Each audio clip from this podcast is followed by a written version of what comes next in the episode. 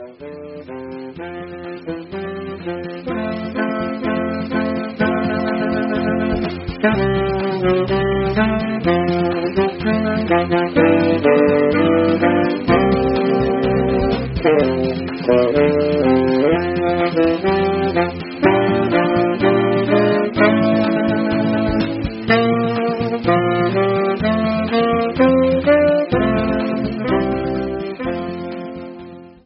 Badger fans, and welcome to another edition of Bucky's Fifth Podcast. As always, Tyler Hunt and Matt Bells here covering everything Wisconsin athletics. And despite the lack of football in the Big Ten, there's still plenty to talk about uh, for us here on the show. So we're going to get into our news of the day, talk about uh, the most recent rumblings of a winter football season. I know spring has kind of been the the conversation, but a lot of these seasons that are uh, being kicked around are, are more so, at least in the territory where we live, uh, probably more considered winter than spring. Um, if you're thinking about February and January and March. Um, and then we'll talk about some of the other issues going around the Big Ten. Uh, talk about Kevin Warren's comments, uh, the parents, and then uh, we'll touch on a little basketball stuff. And then in the back half of the show, we're just going to go into depth about uh, which players we thought were kind of primed for breakout years and, and were maybe uh, hurt by the shutdown. Of course, every player that is not playing this fall season has been impacted by it. Uh, but it, it's fair to say that some players have had a uh, bigger uh, hit to them than than others. You know, upperclassmen, the guys that were primed for a breakout year that now may have to wait, hopefully only till January or February or whenever that spring season starts up. So we'll get into that. We'll each go through uh, some of our players, and it should be a, a good little episode to uh, round out the week here at Bucky's Fifth Podcast. Matt, how you doing today?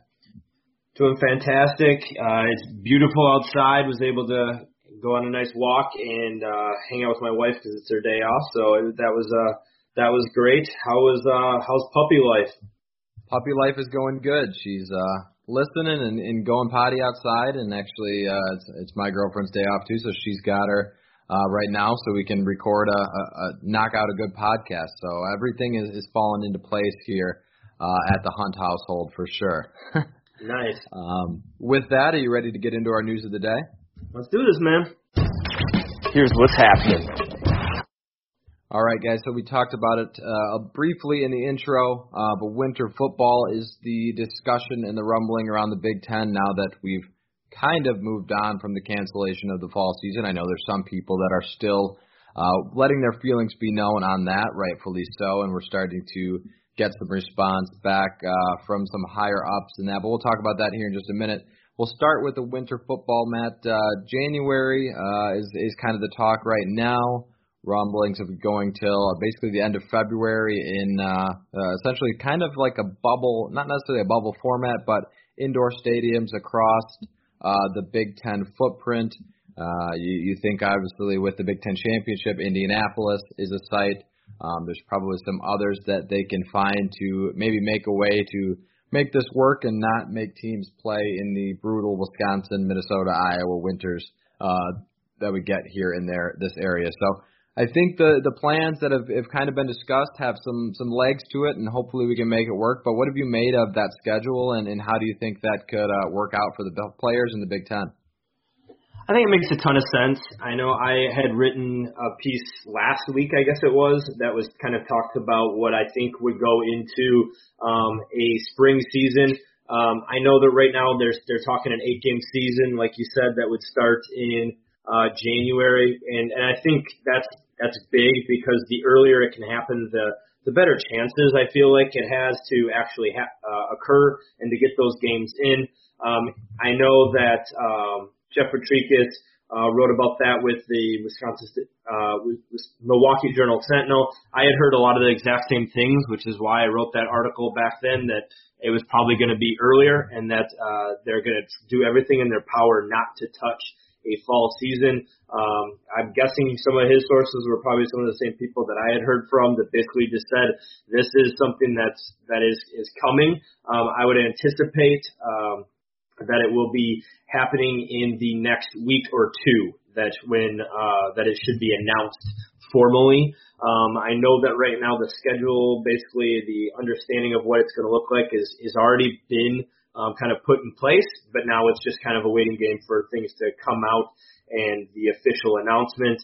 So I, I, I'm excited that they're going to give it a go. I'm really excited by the fact that maybe we can have a seven month window of college football, which is fantastic. Um, but uh, I, I still wish, obviously, that it would have uh, everything would be aligned. But man, if we can get a seven months of football, assuming that the three Power Fives that are going to keep running with it and the three Group of Fives can run with it in the fall, and then something can get off the ground for a winter slash spring season, man, we're in we're in business. Yeah, I think you based on where we were, you know, last week with the the the talk of of course the cancellation and the spring ball, a lot of people not sounding optimistic about it. Uh, it's a nice change of pace to have uh, discussions being made. Uh, you know, we talked about Jeff Brohm's layout last episode. We've uh, talked now about this today about some new rumblings, and it, it sounds like finally, and I know there's probably been more discussions than what we've heard about, but finally there's some planning going in involved, you know, in August, so we can do this hopefully in January, which I know a lot of people around the Big Ten and, and fans have, have kind of been scratching their head with the quote unquote planning that was done for this fall season. So uh, I, I like that. You know, I, I like that we've kind of moved on from the fall season. I know it's disappointing, and I know these other conferences are possibly going to play, and uh, the Badgers and, and other Big Ten teams will miss out on uh, the traditional fall season. But at the same time, uh, if you can recoup some of the, the quote unquote loss that you've you've had from this and, and play a season, figure out uh, a Big Ten champion. If the Pac-12 kind of could follow a, a similar plan, and you could figure out some sort of uh, bowl game, you could at least scrap something together uh, to salvage the season. And uh, like you said, if there's a window of of college football going all the way into uh, late February and, and possibly into March, right as college basketball is kind of going on, that would be a uh, a good scenario from where we were just just really a week ago, uh, with uh, things looking very doom and gloom. Oh, for sure. And, you know, obviously, who knows if this actually happens? There's a lot that still needs to be figured out. There's, uh, there's still a, a cause that isn't, uh, isn't chosen by humans. The, the virus has got a mind of its own and everybody is just kind of at the mercy of that. So I think there's still a lot to figure out from this, and who knows um, whether it's the fall here or whether it's the winter. Um, for for teams, there's going to be things that are going to come that are unexpected, and people just need to kind of roll with it. So I think just having a plan is a positive step here, um, as we've seen kind of the the PR mess of the Big Ten um, kind of slowly unroll here the the past uh, month, really. Yeah, and that's a good transition. We'll pop over to our next piece of news, and that is going off of the PR nightmare that has been uh, the Big Ten the last few weeks. Kevin Warren did put out a, a very long, detailed letter um, about the cancellation, uh, which I, I didn't get a chance to read the full thing. Kind of read the the clips and, and the headlines of it. It's it's a, a step in the right direction of of what I think Big Ten fans and, and players and parents are owed, and, and also what they're looking for in terms of answers. There's been all sorts of outrage, rightfully so. It was not handled the right way. Um, in, terms of, of getting these answers, figuring out why uh, the season was canceled. So uh, the the letter, while it was very um, politician-y speech, you know, it was it was definitely well detailed, crafted. Um, it, it's still a, a good step in the right direction where we're finally getting some answers that I think uh, we were owed. So, what did you make of, of the letter and, and kind of the comments that that finally uh, came out from the, from Kevin Warren in the Big Ten? I think it was it was important. I, I like that uh, he went ahead and uh, talked about the fact that he messed it up. Like that he said, you know, the quote was, I'll be the first one to admit it. I was not as clear as I should have been. And that's why I felt it was important that I write this letter. Mm. And, uh, you know, at least he was able to go out and understand and say that because there is plenty of people who would have dug in their heels and, and just said, no, it's this it is what it is. Let's move on. Whereas everybody can see um, from an optics and outside perspective that this wasn't uh, done the best way possible. The the um, the ways in which that it was um, delivered to the public was not great. Um, so it was it was good to get some clarity on that. There's still um, a lot that still needs to come out because you look at uh, the Pac-12 we've talked about that you you got like a 12-page document that laid out uh, their findings, what they heard, what they're thinking, why they're doing it, and lo and behold, they don't have a bunch of uh, teams going rogue and um, clamoring for for change. And so I, I think that uh, that right there is a, a big piece of it. So I, I like that he had went ahead and um, at least um, shouldered some of that blame and, and said that. Um, but uh, you know, uh, there's it's it's a good first step in hopefully helping the conference heal because it's not looking pretty and it hasn't looked pretty over these past week or two for the Big Ten, and hopefully that this is a step in the right direction. Yeah, you got to give him props to owning up to the, the the mishandlement of it. Of course, when this all started, uh, and just knowing the conferences, the Big Ten is normally the exact opposite of this, and the Pac-12 is is usually a little bit. Uh, yeah, they flip the script so, on each yeah, other. not not the roles that I've expected the two conferences to take, but uh, I, I do give Kevin Warren props for that, and I think it it takes a lot to uh, own up to something that's been a, a massive mistake. And uh, the thing I think that's going somewhat unnoticed here is while Kevin Warren is shouldering a lot of, of the blame, and he deserves his fair share of blame for the lack of answers and the just the poor handling. Some of these presidents of, of the university have, have not made statements, have not came out, have not given much info. And it, you know, it's not like this was a dictatorship where it was solely Kevin Warren's decision. I know he's the face of the Big Ten right now, so he's going to get uh, the you know it's going to fall down the funnel uh, to him. And if you're a face of a company, that's kind of the responsibility you bear. But he's doing a lot more now uh, because of maybe that pressure or because he he realized something. But he's doing a lot more than uh, a lot of other people that were involved in this decision. Because, like I said, it wasn't a one man decision. It's not a one man show, and he's at least, you know, owning up to the fact and and now kind of putting the final nail. I know he kind of emphasized that the, the the Big Ten isn't going to reverse course. I think we both and most people knew that already. But uh, I, I applaud him for saying essentially hand up and, and let's figure out a plan for this winter spring. Yeah, and and that's that is something that I think gets glossed over, like you mentioned, that this wasn't uh, a one man show. He he wasn't the uh, sole entity making this decision. It was instead a group of people who came to this conclusion. Now we're not sure of how the actual votes or if there was a vote and all that crap going on, how that actually went down, but we do know that it wasn't just him. Um, but I, I, it's also telling, like, I can't even blame some of these presidents to be like, well, I don't know if there was exactly a vote and like basically pushing off the blame to Kevin Warren because that like more power to him if if you got a guy who is that's his job is to kind of shoulder that load and to and to go ahead and be the um, face of this. I mean, it's a billion dollar industry um, that is the Big Ten, and so I, I can't blame presidents. I guarantee you that there is.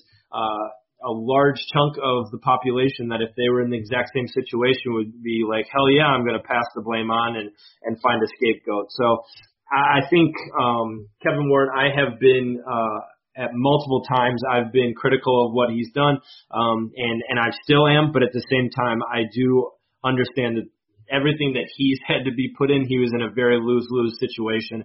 Um, but that I think just the transparency that they're hopefully going to be pushing towards uh, will help it a great deal and was the right thing to do off the jump. I just think that they just needed a little bit more time to get their ducks in a row before they uh, spread the news right away. Yeah, and, and that's the biggest part is that I, I I think where I get hung up on some of that stuff is there was no.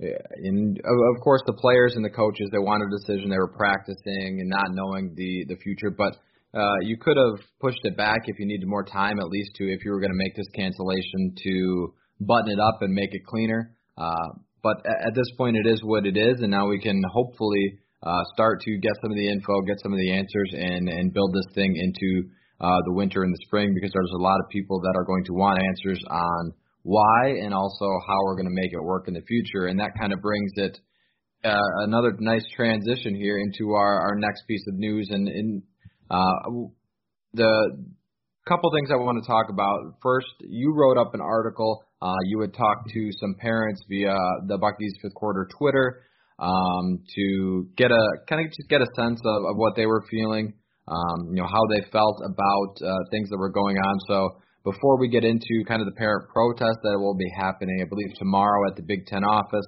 um, what was kind of the sense that you got from the parents, and uh, what just maybe give us a rundown of the article? I've had a chance to read it, and I think it was very well done. But if uh, the listeners want to uh, go ahead and, and take a peek at it. Yeah, so basically I connected with some parents using Twitter as well as um, over the phone and was able to kind of talk with them. Um, I, I basically gave, uh, told them that I would be doing the article anonymously on their behalf just to, because I wanted them to be able to speak freely and uh, really not hold back because we know that oftentimes in this, I, the last thing I wanted to do was if, to jeopardize um, how uh, they might be they might be looked at within the Wisconsin community as well as um, their uh, student athletes who you know, really they're 18 to 21 year olds, but at the same time, the parents might not share the exact same feelings as their child. Most of the time, I'm guessing they do. But um, really, they for for most of it, they wanted answers. Um, you know, they they want uh, an idea of really how this came about, and and that they're just frustrated with it. And primarily, the frustration seems to be because they're um, their children, their sons worked very hard. You know, like they have really tried their best to keep it a bubble to to make sure that um, they're keeping each other accountable, to make sure that they're um, doing everything they can to um, give themselves the best chance to play football, and for it to kind of just be pulled out from under them in the 11th hour, I think was was hard. And so I think it really does come down to how it was ha- handled at the Big Ten level. Um, but another big thing that I got, and this was something that I heard from just about every parent. Um, I never, I didn't hear anything negative about the University of Wisconsin. Everything was extremely positive within the way that the um, football um, and athletic department handled everything. Um, you know, there there was meetings that they were doing. Uh, um, you know, every couple weeks they were having meetings to to let families know and to keep them updated. Um, this was something that, uh, from everything I've heard, Coach Chryst was extremely transparent with with the not only the students, and we heard that a little bit by Cole Van Lanen and Eric Burrell that Chryst wouldn't really sugarcoat it and let them know that these are the three different possible things that could happen. But really, it seems like uh, that the parents were extremely impressed by everything and how diligent the university was within everything, but that they seemed uh, very frustrated with the Big Ten and just everything. I guess I guess just the suddenness of of it all without um, them being told, without them being aware of it from the conference level. And so I think that was kind of their biggest thing. But you're, I I do uh, like the way that the parents of Wisconsin have handled it. I know for a fact that they uh, were thinking of writing a letter or doing something just like a lot of the other um, teams across the conference did. I know Iowa, Nebraska, Ohio State, Penn State. There was letters put out there, and a lot of other teams, and that was the thought. The the parents grappled with that, but in the end, they felt like they were all just kind of reproductions of the same thing being shared, and really they they saw that hey, um, let's move on, let's control what we can control, and and try to stay positive about the fact that hopefully we can get a winter season here or a spring season and and really get the best for you know their student athletes. Yeah, I think everything that uh, you know, went into the article was was very well done and, and very thought out. You know, there's some parents that and uh, you know across the country, and this kind of ties into the protest that uh, is going on. I believe with Ohio State parents, uh, Iowa parents. I don't know if, if any other student parent groups have, have decided to join up this cause, but uh, I, I think there was some very rational and uh, understanding parents, rightfully so. There were some that were um, more upset, and and you can understand. But it's there's a wide range of emotions because it's a very uh, difficult thing to navigate. Uh, there's there's a, a lot that goes into it uh, as a coach, as a player, and, and I would have to guess as a parent. You know, having your kid uh, want to play football and work so hard, but also you wanting to keep them safe. So uh, it, it was a very interesting article to to kind of see the different uh, opinions and uh, the the questions that they wanted answered. And I think for the most part, they were all things that were very fair to you know be asking of the Big Ten and, and of the conference. So uh, I think Wisconsin parents have, have handled it very well in terms of uh, remaining level-headed, eh, rightfully upset by the decision, but understanding of, of what they, they want and and uh, moving forward, I think that's uh, going to be a, a positive for this team and uh, of course for the program. Um, like you mentioned, Paul Chryst really was looked like a guy that was uh, in in a positive light. You know, he he was essentially shooting his players straight. Which, if you've ever been around Paul Chryst or heard an interview, he's a pretty straight shooter. Yeah, it's the least surprising thing of all yeah, time, you know. exactly, exactly. So uh, I think it just explains that you know he's not out there trying to uh, sugarcoat things or, or make anybody's feelings um, you know, feel better about what's happening. He's just kind of laying it out there, and I think that will go a long way because uh, some programs are are going to be hurt from this. That the the all of the Big Ten, if if everyone plays, will probably uh, you know, feel a little bit of a setback, but it's it's how you respond from it. I think Paul Chryst and Wisconsin as a whole. Uh, and, and has done a good job of of being transparent, giving the players and the parents the the answers that they want and, and rightfully deserve. Yeah, for sure, and I'm I'm very grateful um, for the parents who who got back to me and talked with me.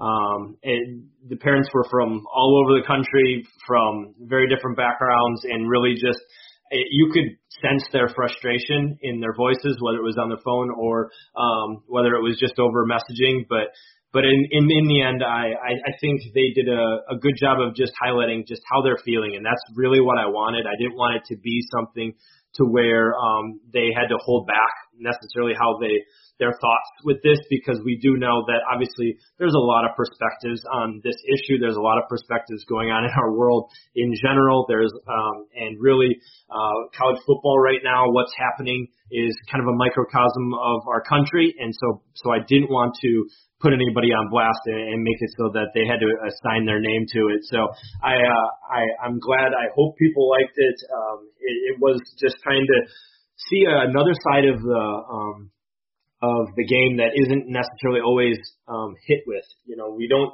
always hear from parents nearly as often, and so I, I thought that this was an opportunity to really um, hear what they're they're thinking and really voice their how they're how they're doing amidst this all.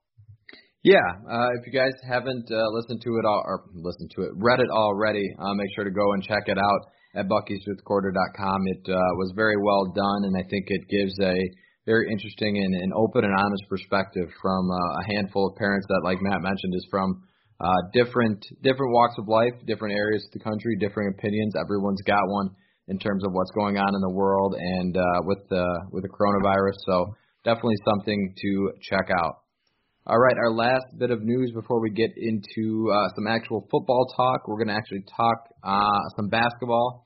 Unfortunately for the Badgers, it isn't a uh, positive note. Uh, James Graham III did announce his commitment to Maryland, uh, was considering the Badgers uh, as a four-star player. Highly talented kid. It, it seemed like Wisconsin was right in the thick of it until the end. I know Mark, you know, it was a good, it was a big win for Mark Turgeon uh, I know from from all the articles and opinions out there, Mark Turgeon really did a a great job with himself and his staff to get in and, and really recruit James Graham hard to to to get him to Maryland. So a big win for them, a, a tough loss for the Badgers because he is not only going to another school but going to a a program that you battle with year out year in and year out uh, in the Big Ten. So what did you make of his commitment, and uh, just how big of a uh, as a as a punch is it to you know the Wisconsin basketball staff? Yeah, first off, you know, best of luck for him. I, I think that's uh, that's a, a fairly good landing spot for him, just with the way he he plays his game, how Maryland usually does things. Um, Mark Turgeon, he's he's a good recruiter. Um, you know, Maryland's got a lot of things um, with uh, their Adidas representation to to that they you know have in their back pocket here to to help them out on the recruiting front. And I, I think really it's it makes a lot of sense for him. I think for the Badgers, it's not that big of a blow. The Badgers were really looking for kind of boomer bust here to fill out that last spot in uh, in his class. I wouldn't be surprised if if they bank that scholarship and roll it over, just because they have um, scholarship wise, I know I've referenced this before. They've got seven freshmen in in the class that just came on campus, the 2020 group. Uh, they've already got a good number of kids in the 2021 group, so it'd be it makes sense scholarship wise to try to spread that out a bit, pop that scholarship back to the 2022 class, and really just try to hit on the big targets you've got left. I know Hunter Sallis is is still out there, um, who is good friends with Chucky Hepburn. I doubt that happens. He's another five star kid who's probably going to be going to the blue blood ranks. Um, but but really, this this was uh, one that the Badgers got in late. Tried to make up some ground, but really, um, I, I feel like James Graham was was a kid who um, was probably destined to go to a place like Maryland for for a while, and that the Badgers were um, maybe just a little late and to to get into this one, and the Badgers really just bring something different to the table than than what Maryland does, and that's not an indictment on either program. They both have had tremendous success. They just do it in a very different way, and so um, I think you know he he hopefully for him he'll have great success at Maryland, but I I don't think that this is this isn't uh, Tyler Herro pulling the rug under the Badgers. Uh, this is this, this is a kid who the Badgers were like, hey, it'd be great to have him, but if not, the beat's going to go on and the Badgers will be just fine. Yeah, and I think you've seen uh, Paul Chryst, you've seen Greg Gard, you know, have uh, a much better uh, recruitment of late. You know, he's landed some big names, uh, really doing a good job on that front. So I, I can't imagine it's something where the Badgers uh, left much to be desired in terms of recruitment. Some guys, you know, we talked about it with Jerry Cross going to Penn State some guys, despite being an in-state guy and, and getting the best pitch from Wisconsin, just feel that their uh, spot and their their calling is elsewhere, and you can't uh, blame him. You wish him the best of luck. Of course, it's going to be tough uh, to see him take on uh, Wisconsin all the time, but we've we've had that situation before in Wisconsin basketball. Uh, remains a pretty consistent product uh, in in college basketball overall. So not the end of the world uh, for Badger fans out there that we're hoping to land him, but would have loved to have him in in the cardinal and white, but if not, you, you got to wish him the best of luck, and we'll uh, see it settled on the court very soon, I would imagine. Yeah. All right. And, oh, go ahead. Oh, and I was just gonna say, in in with the Badgers already having Matthew Mors and Chris Hodges, a couple of forwards in that in his in that same grade, uh, it, the Badgers are gonna be just fine. I think Matthew Mors has uh, a really good game that's gonna blend nicely with the Badgers at that power forward or small forward position. And then you look at, you know, even the guys on the team currently, some of these freshmen they have coming in are, are supposed to be looking really good. And then you look at Tyler Wahl growing a couple inches this past, this off season and, and bulking up a little bit. I think they're in a really good space over these next co- couple years at, at that um, small forward, power forward um, kind of uh, hybrid position that the Badgers use a lot. You know, the Badgers don't necessarily always have uh, a four that's you know ex- explicitly a four. So I think uh, just I think they'll be just fine, and I really like what uh, Greg Gard's building right now, basketball wise, especially if um, some of these young guys who are freshmen are able to get some some tread on their tires this this upcoming season, assuming there is a season, because uh, come 2021, it's going to be a whole new roster, and I'm, I'm excited to see kind of what that iteration of uh, Wisconsin basketball looks like. Yeah, what that might look like. Well, and until then, in Greg Gard, we trust, and we're still talking about a team that did win a, a Big Ten regular season title this past year and uh, was looking primed for a nice run before everything happened with COVID. So uh, you have to be happy with where the, the the point in which the program is right now, and hopefully that will continue into the college basketball season that we will hopefully have uh, here in the coming months. All right, guys, we're going to go ahead and kick it over to a couple quick ad reads, and then we'll get into our player impact shutdown conversation. All right, guys. So we're going to touch on now the uh, essentially the players that we kind of thought were were primed for a breakout season, um, and were maybe most impacted by uh, the the cancellation of the college football season. Hopefully, we'll still see these players on some sort of field at some sort of time. But until we hear about that plan, uh, we'll kind of go into it, and uh, we each kind of came up with a, a rundown list of, of who we think and, and where uh, we, we thought the conversation uh, might go and, and which guys would be impacted the most. So, Matt, would you like to start with your uh, first player and we'll just kind of dive right into it? How about this? Last time we did something like this, I got first pick. You can have the first one this time. All right. I will go right into it. And the the player that I'm going with is, of course, the quarterback number one, presumably. I'm going to go with Jack Coan. And I don't necessarily think uh, the shutdown, of course, hurts, but I think Jack Coan is a guy that is kind of in an awkward spot, maybe. Um, and I'd like to, I'm interested to see how that plays out with whenever the the spring season comes alive, because uh, especially upperclassmen that that have years of eligibility left, how they want to handle certain things, and the quarterback position is is always an interesting one. So I think if he would have had a really good year, uh, it would have it was definitely benefiting him as he tries to uh, you know work his way to the next level, um, trying to get more. You know, he had very good film last year for the most part, but try to get more of that, put together a second consistent season uh, would be really would have, would have really helped him out. And I think uh, for the Badgers, the situation where you've got a a senior experienced quarterback and a young up and coming player ready to take over they kind of had a good situation um, rolling into the season. Now with the fall cancellation um, and a possible spring season rolling into next season, eligibility questions. I'm interested to see what that uh, what that does for Jack Coan, how he how he plays it, because uh, you know similar to Cole Van Lanen and Eric Burrell the other day, that their plans are affected on this decision more so than than most. So it's going to be interesting to see uh, how his future kind of plays out, and then what his mindset is as we go into this, uh, you know, questioning of of the future.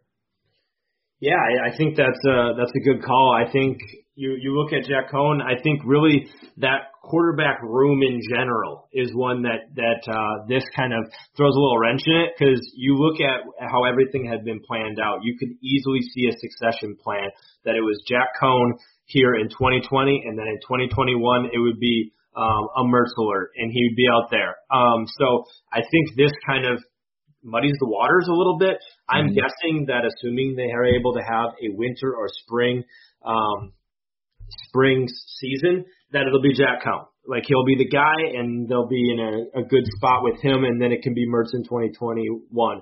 However, if we it ends up that there's no winter season either, Jack Coan's going to have some major decisions to make about whether he's coming back, um, whether he's going to try to um, latch onto somebody in the NFL, whether he's going to try to um, do that because there's usually a big jump that quarterbacks can get heading into that senior year. Like it's hard to remember sometimes that Jack Coan is going to be a true senior. He doesn't have he hasn't used a red shirt. He he played right away and hasn't had that opportunity to um, redshirt and kind of be that fifth year guy. That this is his fourth year in the program. He played really well last year, and I anticipated him to make a nice jump, like you talked about. But it does make it so that the Badgers are going to be a tough spot because there, if if no season happens, there's talks that waivers will be allowed so that players will keep their eligibility regardless of how many games they played does he come back to Wisconsin uh, in 2021, or is it something to where he has good film in the winter and is able to go on? Um, that it's it's going to be fascinating to watch that that quarterback room and kind of how that's fleshed out over the next uh, eight months or so. Yeah, it's going to be a, a very interesting situation that I think the all eyes are on the quarterback position already, and and now with this little wrinkle uh, added into it. It's just going to add a little bit more of of that intrigue as you go into the the next possible season. And uh, you know, like you said, that quarterback room was set up well. You had a had a player at each class, which is which is always good, and uh, you had that plan, and now that is all scraps. So it'll be interesting to see how that plays out. All right, Matt, who did you have as uh, your first uh, player that you're interested in, in kind of uh, you know was affected by this you know big change? Um, I'm actually going to go with Gabe Lloyd. So I'm going to stick with the offense. Um, he, he's a walk-on tight end. I, I still think that he was probably the tight end that had the chance, the best chance to um, take over that that blocking inline role um, next to um, Jake Ferguson, and he didn't get to play at all last year. This is this is a guy who played in eight games as a redshirt freshman on special teams. He played in all 13 games as a, at special teams and as tight end in his redshirt sophomore year, but then missed all of last year with that knee injury, was coming back supposedly, um, was in great shape, looked like he was probably going to be um, a guy that could could help the team out because he's he's more than just a blocker. He's he's got good hands, he's got good range, um, he's good athlete um, out of the Green Bay area. So I think for him, you add in that hey, senior year, last opportunity, he might be able to get another year back, but it's hard to to to do that sometimes. If you're a walk on, you're paying your own way along the way here, and it, it just pushes off uh, for a lot of walk ons starting your life. You know, like getting on to that next part of your life. You saw Brevin Pritzel go ahead and and say, hey, if there was another season, I I wasn't going to hang around. I want to get going on my life. And you never know with some of the upperclassmen walk-ons who have a chance to play. They they're going to do everything in their power to want to play, but it's also hard because you, they also need to get going on their life, um, and and they're going to be still paying for that extra time in college. It's not like um, some of the other players on the team where it's like oh, I'm I'm fine with waiting it out and getting in uh, and getting my school paid for and getting an extra degree. That's that's not so hard to do. Whereas um, if you're paying it out of pocket, that's that's a, a hefty amount that you're paying to to get that extra year of football. Um, I'm guessing he'd probably take it up, but at the same time, who knows? So I, I look at some of the walk-on seniors as um, kind of hit hard by this. Oh yeah, I mean it's it's an expensive decision to make uh, when you're when you're looking at not being a scholarship type player and having to uh, come up with that money and, and make that decision, and also beyond that, you know, like you said, a lot of players, while they love the game of football, everyone loves the the sport that they loved growing up. At some point, you're ready to just get on to the next phase, and it, I would have to imagine, even within COVID, it's got to be exhausting to to not know that plan. Have a every, I'm sure if you were coming into the fall, you're ready to go ahead and, and get after your senior season, play it out as best you can, leave it all on the field, and now you have a a whole boatload of stuff to uh, unpack and, and figure out and decide on, uh, which nobody has had to. There's nobody that you can look to for advice in terms of this situation. Nobody's had their fall football season taken away from them, so you got to feel for uh, the kids like that, and he'll be an interesting one uh, to watch for. All right, my next player was I actually went with um, a player that was coming back from injury that I was interested to see where he would be, and now all of a sudden you have to wait a another however many months to get back on the field, uh, which can be I, I would have to be think devastating when you were out all of last season, and that's Scott Nelson at the safety position, a guy that his freshman year we all remember played extremely well. Uh, went down with an injury the first game at South Florida last year, and it was coming back.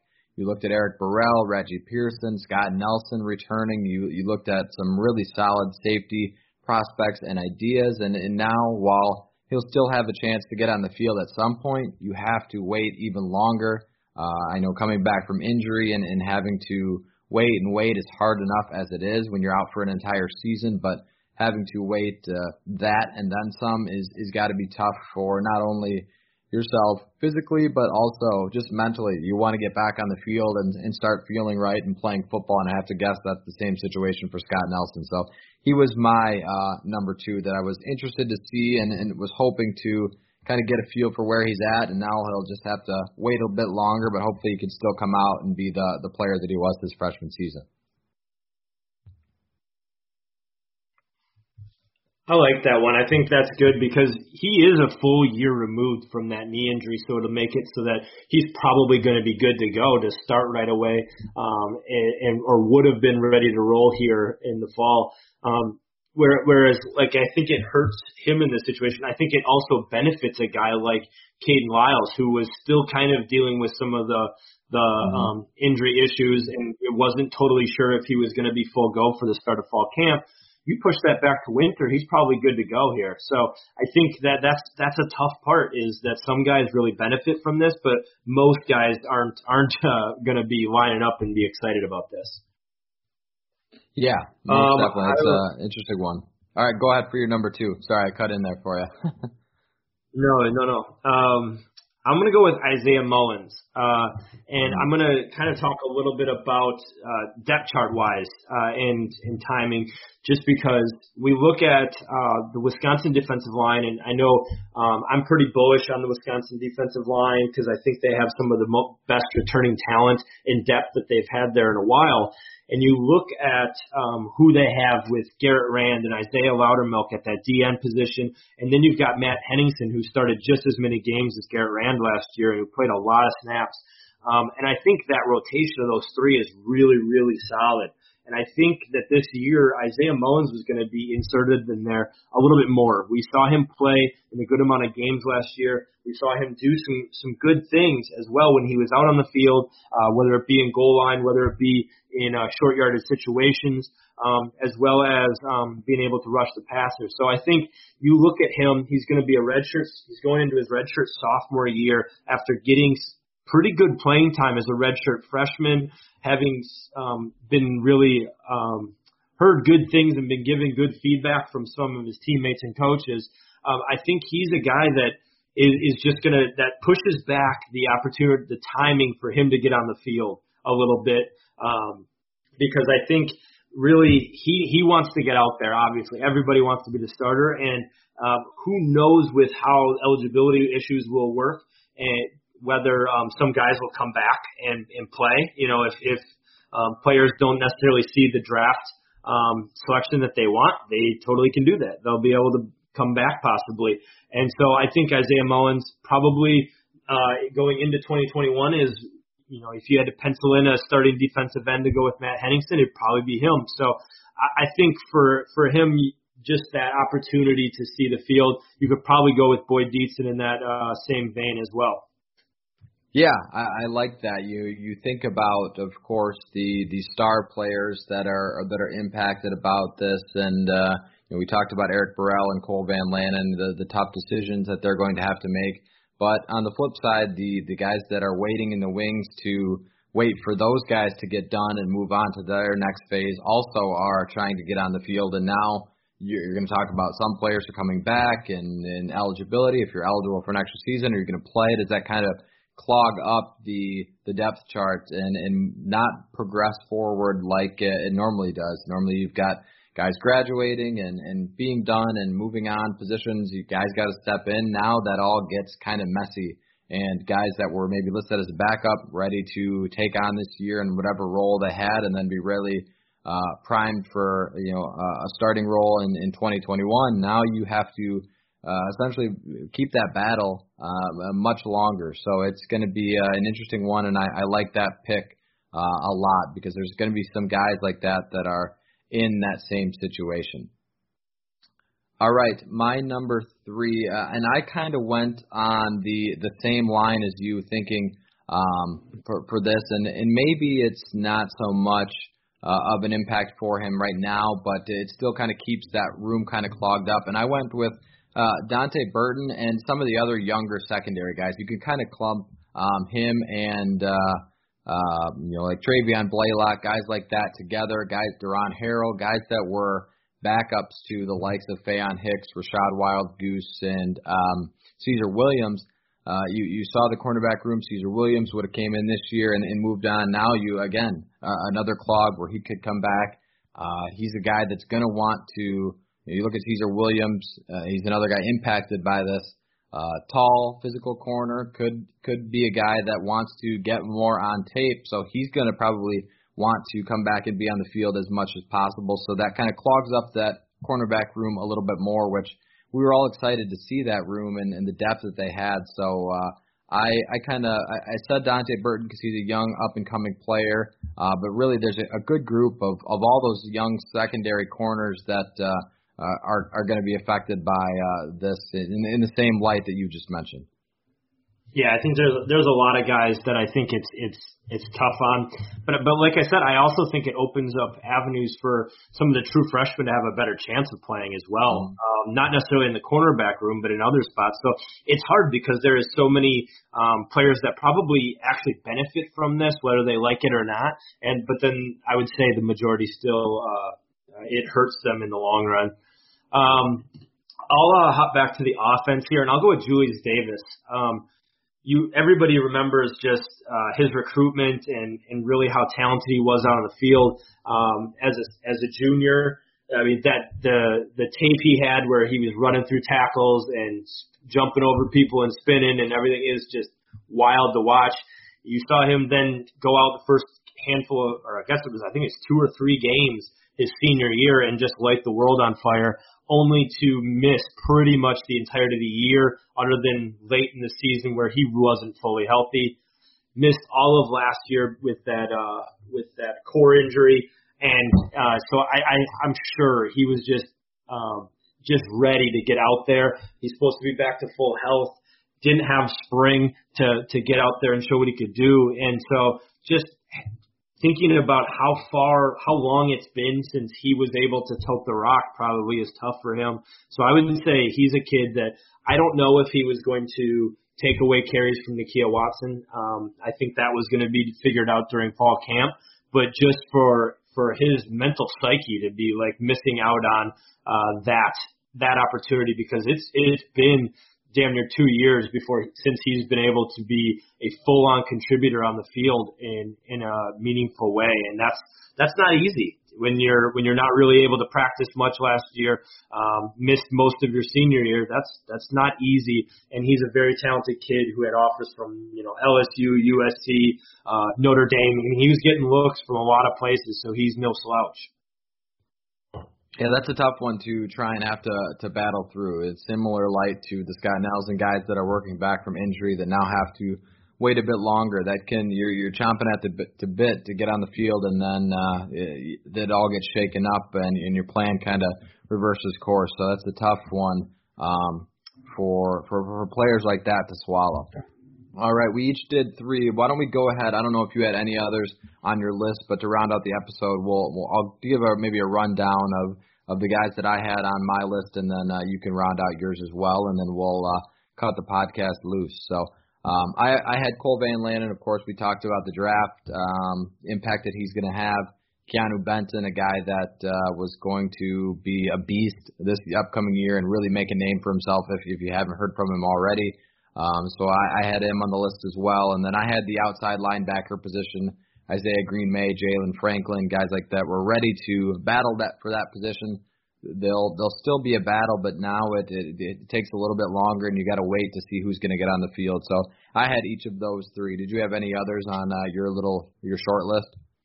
Yeah, I mean, I looked at a lot of uh, similar to you in terms of position wise, uh, that there was kind of just central um, tenants where it was like these are spots that there was up for grabs and kids were probably really going to be looking for.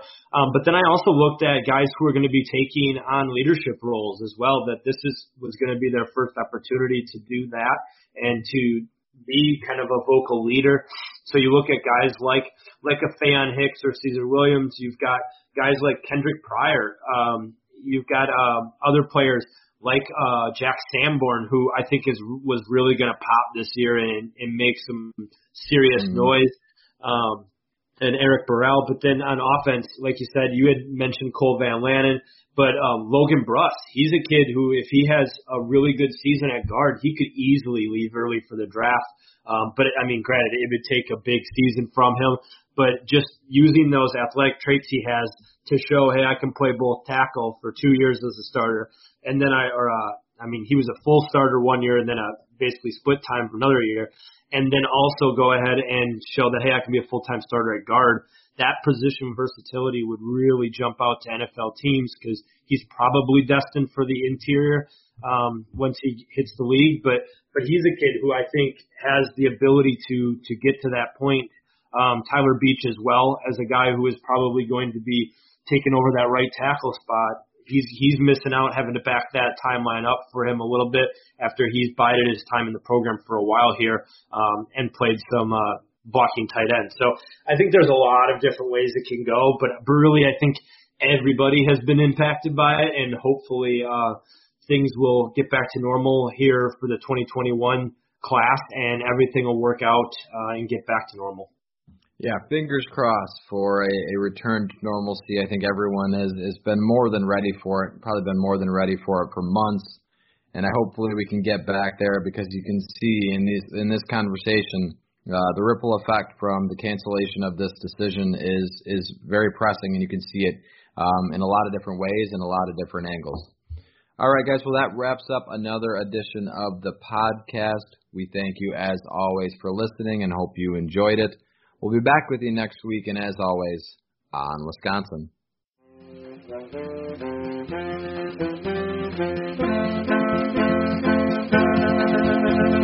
Thank you. Thank you.